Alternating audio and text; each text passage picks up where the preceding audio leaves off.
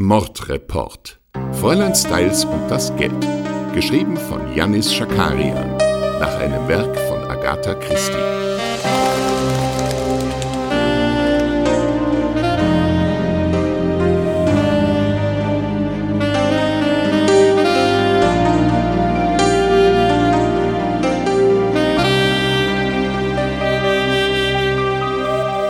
Folge 14. Die Beweise waren platziert.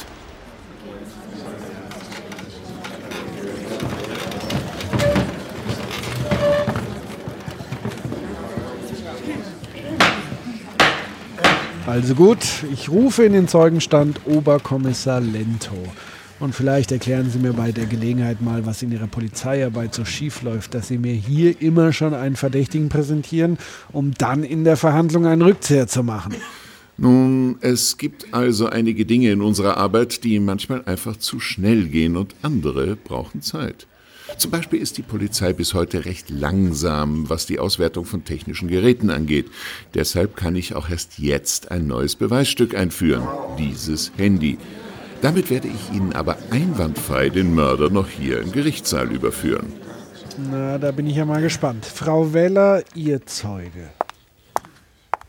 Oberkommissar Lento, Sie haben die Ermittlungen in dem Fall Elisabeth Stiles geleitet. Das ist korrekt. Dann erzählen Sie uns doch mal, was Sie für neue Erkenntnisse gewonnen haben seit der Verhaftung von Johann Stiles.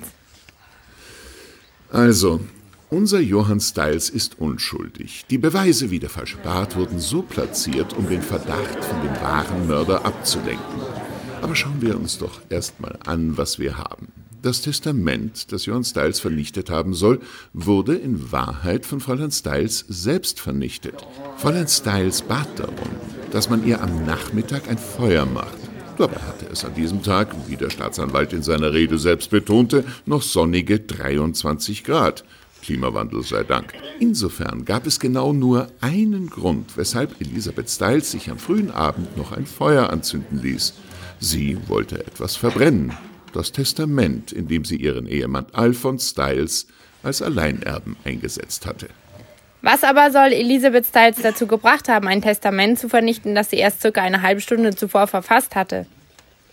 Nun, tatsächlich gingen wir bislang davon aus, dass Elisabeth Styles am Nachmittag mit nur einer Person Streit hatte. Doch tatsächlich hatte Elisabeth an diesem Tag gleich Streit mit zwei Menschen.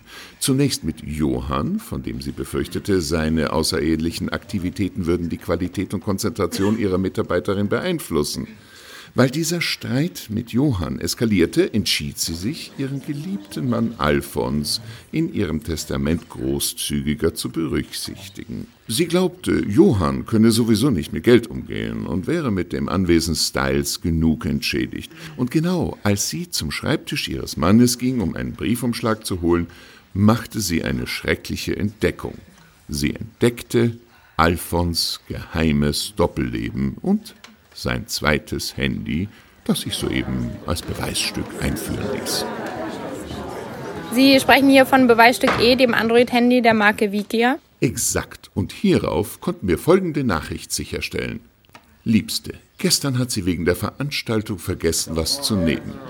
Morgen ist es soweit. Dann ist die alte Schachtel endlich tot und wir müssen uns nicht länger gedulden. Dein Einfall mit Brom war genial. Vermisse dich. Kuss A. Punkt.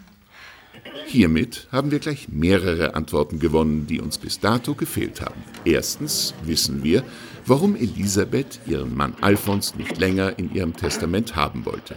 Sie entdeckte aus dem Nichts, dass ihr Mann ihr untreu war. Marike Dressler berichtet, Elisabeth am Nachmittag aufgewühlt vorgefunden zu haben. Das muss unmittelbar nachdem sie die Untreue ihres Mannes entdeckt hat, gewesen sein.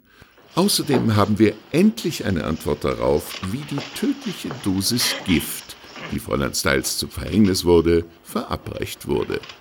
Es war die ganze Zeit vor unser aller Augen. Das Strychnin war in ihrem Medikament. Zwar ist das Strychnin darin so gelöst, dass es in der normalen Einnahme niemals die tödliche Dosis erreicht, aber Brom bindet Strychnin und genau damit wurde das Medikament versetzt. So dass sich am Boden der Arzneiflasche das Strychnin ablagerte und Elisabeth Styles mit einem Schluck am letzten Tag das gesamte Strichnin einnahm. Tödlich. Von ihrem fürsorglichen Ehemann vergiftet. Und all das tat Alphonse Styles allein? Oh, Verzeihung. Ich habe gar nicht vorgelesen, an wen diese SMS geschickt wurde. Eigentlich war alles auf den Tag genau geplant. Da Fräulein Styles am Vorabend auf einer Veranstaltung war, vergaß sie, ihre Medizin einzunehmen und der Mord verzögerte sich um einen Tag.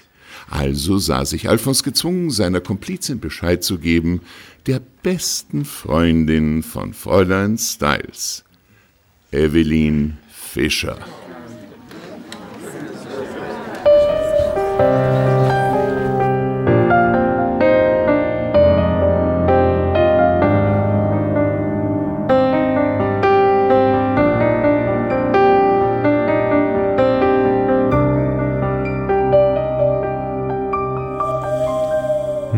Wer hat's erraten? Schreibt mir mal auf Instagram unter @mordreport. Aber war doch klar, dass Kommissar Lento diesen Fall löst, oder? Wobei ein paar Fragen sind ja noch offen.